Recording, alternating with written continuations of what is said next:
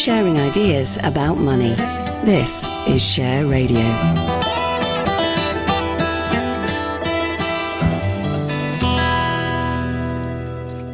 This is Simon Rose. It's time for the financial outlook for personal investors. I'm joined by Victoria Scholar, head of investment at Interactive Investor. We're going to look at the world of investment from UK perspective. And I mean, after so long, when we've been saying that the FTSE has been lagging every other major stock market in the world, despite all the economic gloom and all the strikes and everything else, we've now seen the FTSE hitting record highs this week. So, what on earth is going on? Yeah, that's right. And it is surprising amid the economic doom and gloom with sky high inflation and sluggish growth. But essentially, the FTSE 100 did uh, very well last year in terms of its um, performance versus, say, the DAX or the FTSE 250. Um, that's partly thanks to its favorable sectoral mix. It's got a high amount of uh, energy companies like BP and Shell and miners, uh, which did very well on the back of last year's commodity boom uh, with the war in Ukraine. Uh, there's also a high number of banks, uh, and banks tend to do well in a rising rate environment because they can earn more on their loans. And one of the criticisms of the FTSE 100 is that it's been labeled the Jurassic Park Index because it doesn't have many tech components. Mm. But that actually played into its favor last year when we had the so called tech wreck with uh, the likes of Meta and Tesla and other tech giants all sliding. The FTSE 100 managed to um, avoid that big sell off. Uh, so that's why the FTSE 100 outperformed last year. Uh, and then, in terms of what kind of pushed it up to that record high, was on Friday we had a very strong US jobs report.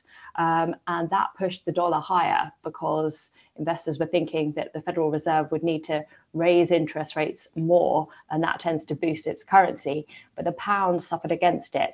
Um, and the FTSE 100 has somewhat of an inverse correlation with the pound. So when the pound moves lower, those international companies listed on the UK index tend to do better because it means their earnings, when translated mm. uh, from abroad back into the UK, um, are worth more.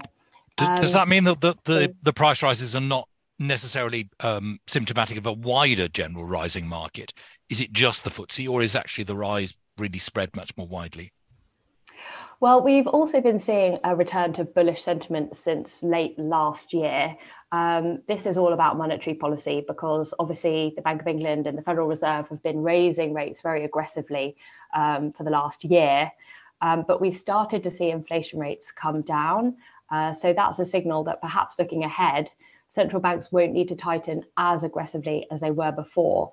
Uh, and that's been one of the big drivers of why we had um, rather lackluster price action mm. across equity markets last year.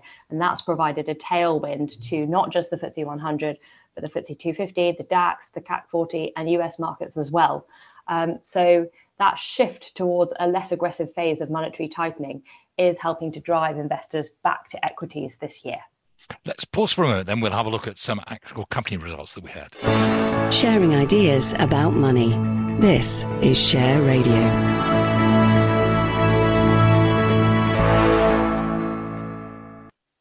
This is Simon Rose. You're listening to the Financial Outlook for Personal Investors. I'm in conversation with Victoria Scholar of Interactive Investor. Uh, clearly, um, the performance of the market depends over a long period of time um, on the companies that are within it and how their results are going. So we've had some big companies with earnings this week. Tell us first of all about Unilever.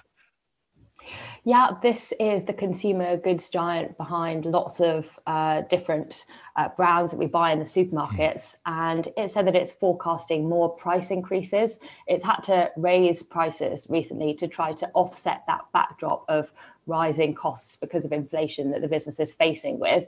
Um, and the company said that it thinks that we're probably past peak inflation, but not past the peak for prices.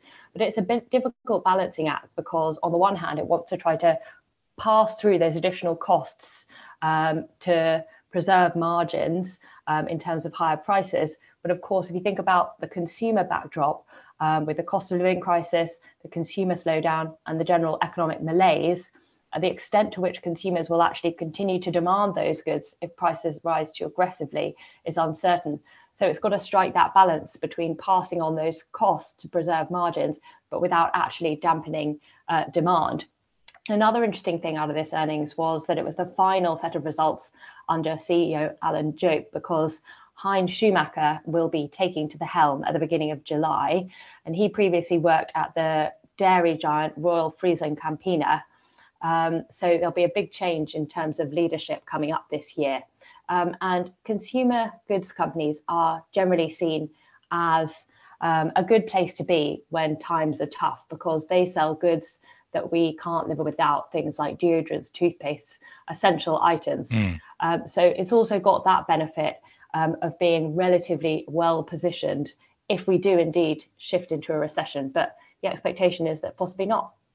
Okay, and um, we've had the oil giants. I mean, Shell a few days ago, um, BP more um, recently. Um, so tell us about those. Clearly helped by what's going on in the energy market.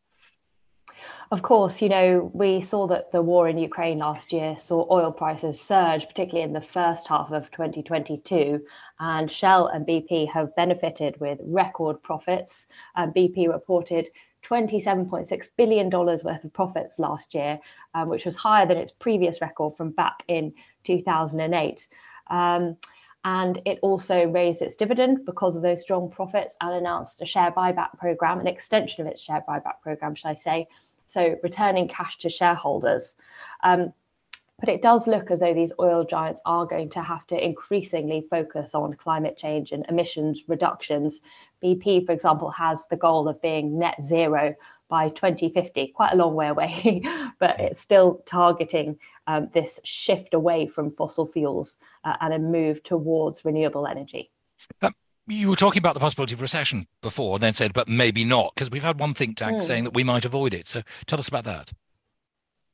Yeah, that's right. Um, one think tank um, in the UK, um, the National Institute of Economic and Social Research, uh, says that we're actually unlikely um, to fall into a recession this year. It's predicting growth of just 0.2%, so not exactly blockbuster yes. growth, yep. Um, but narrowly staving off that um, potential for negative growth. Uh, and it comes as the Bank of England has really unwound a lot of those super negative forecasts um, that it laid out late last year. Um, I think we're continuing to see quite a lot of strength in the labour market, for example, partly because of um, worker shortages. Um, and it does look as though the consumer and businesses um, could do a bit better if we do start to see uh, those inflation pressures ease. You know, we've started to see inflation come down, but it is still stuck in double digits at the moment. And of course, that's been the key driver of the cost of living crisis. Mm-hmm. Um, so we get this data on Friday on GDP, and it looks like we just might narrowly avoid a recession, but still. Um, growth pretty much around the zero mark, unfortunately. yeah, yes, the right side of it, but yeah, statistically, yeah, yeah it's, it it's more of a technicality, really. Yeah, yes. Victoria, thank you very much. I've been talking to Victoria Scholar, head of investment at Interactive Investor. That's it for the financial outlook for personal investors. Sharing ideas about money. This is Share Radio.